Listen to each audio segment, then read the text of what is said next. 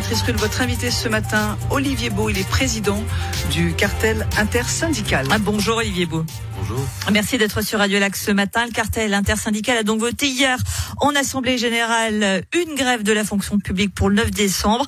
C'est presque devenu une tradition dans les fêtes de Noël, une grève de la fonction publique à Genève.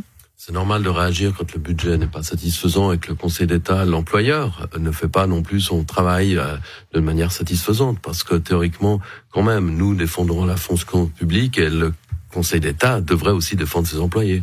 Et année après année, malheureusement, on constate que c'est pas vraiment le cas. Euh, vous dénoncez la non-indexation des salaires au coût de la vie en 2022, la modification du taux de cotisation des caisses de prévoyance. C'est finalement un peu souvent, voire toujours les mêmes points d'achoppement. On n'arrive pas à avancer sur ces dossiers. Si je vous invite l'année prochaine, vous me direz encore le coût de la vie, encore les caisses de prévoyance. C'est vrai que le Conseil d'État manque un peu d'imagination et de créativité, donc il s'attaque toujours aux mêmes choses, au salaire de la fonction publique. Et là, avec les caisses de prévoyance, c'est comme une attaque beaucoup plus forte. Il a toujours été question justement de, parler des caisses de pension, caisses de prévoyance, mais là, le Conseil d'État ne tient pas compte de la volonté populaire du 19 mai 2019, où le peuple s'est prononcé de manière très claire en faveur du financement de la caisse de prévoyance de l'État de Genève. Remettre ça en question en fait, les projets de loi, ils sont déposés bien en amont.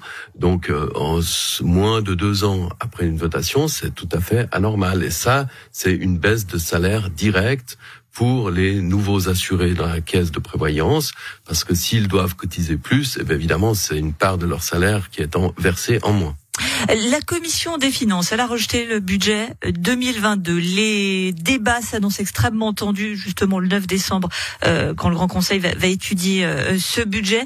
Euh, un budget qui prévoit des créations de postes qui seraient donc en suspens s'il n'est pas voté. En même temps, vous estimez que ce budget n'est pas suffisant. Ce qu'on peut dire dans les deux cas, vous êtes perdant oui, en gros, euh, c'est ça, parce que si, euh, bon, la commission des finances, on, verra des fois certaines années quand la commission des finances refuse le projet de budget, c'est plié, on peut rentrer chez soi, on sait qu'on va commencer avec les douzièmes provisoires.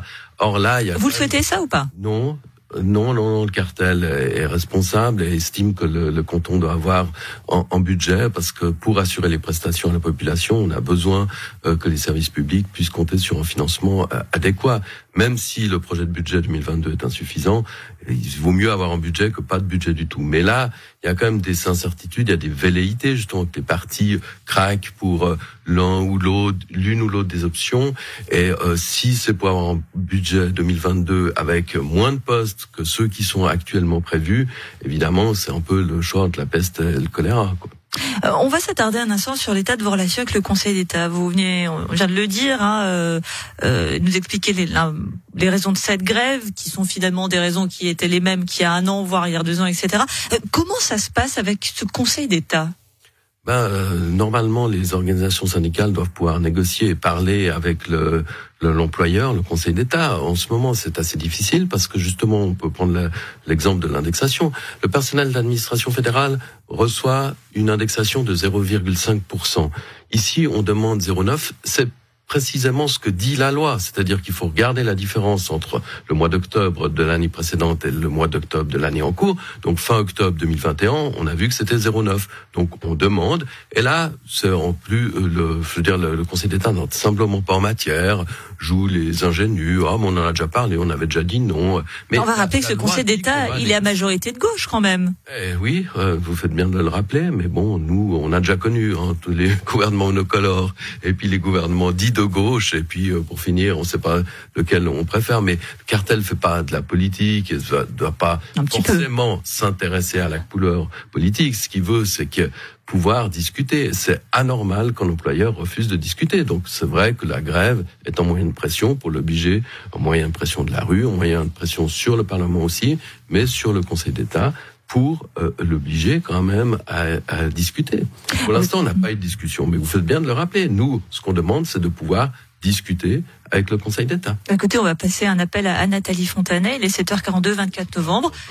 Si jamais qu'elle n'a pas votre numéro, nous, nous l'avons. Elle peut euh, nous appeler euh, au 0842 91 8 91 On sera un plaisir euh, de, de, de lui communiquer vos coordonnées. Mais, mais blague à part, vous, vous venez de le dire, il est censé y avoir des négociations dans les autres cantons. C'est ce qui se passe. Pourquoi à Genève, c'est toujours un problème problème, alors que, on va quand même le rappeler, le canton de Genève est euh, le plus riche de Suisse Ça, j'ai les comparaisons, c'est toujours un peu délicat. Mais disons que Genève ne manque pas d'argent. Là, on est d'accord. C'est pour ça aussi qu'on lance une, initiative de contribution temporaire, de solidarité sur les grandes fortunes, euh, qu'on invite à signer, parce que ça fait des rentrées euh, pour l'État, si cette initiative passe, ça fera au moins 350 millions pour le canton et des dizaines de millions pour les communes.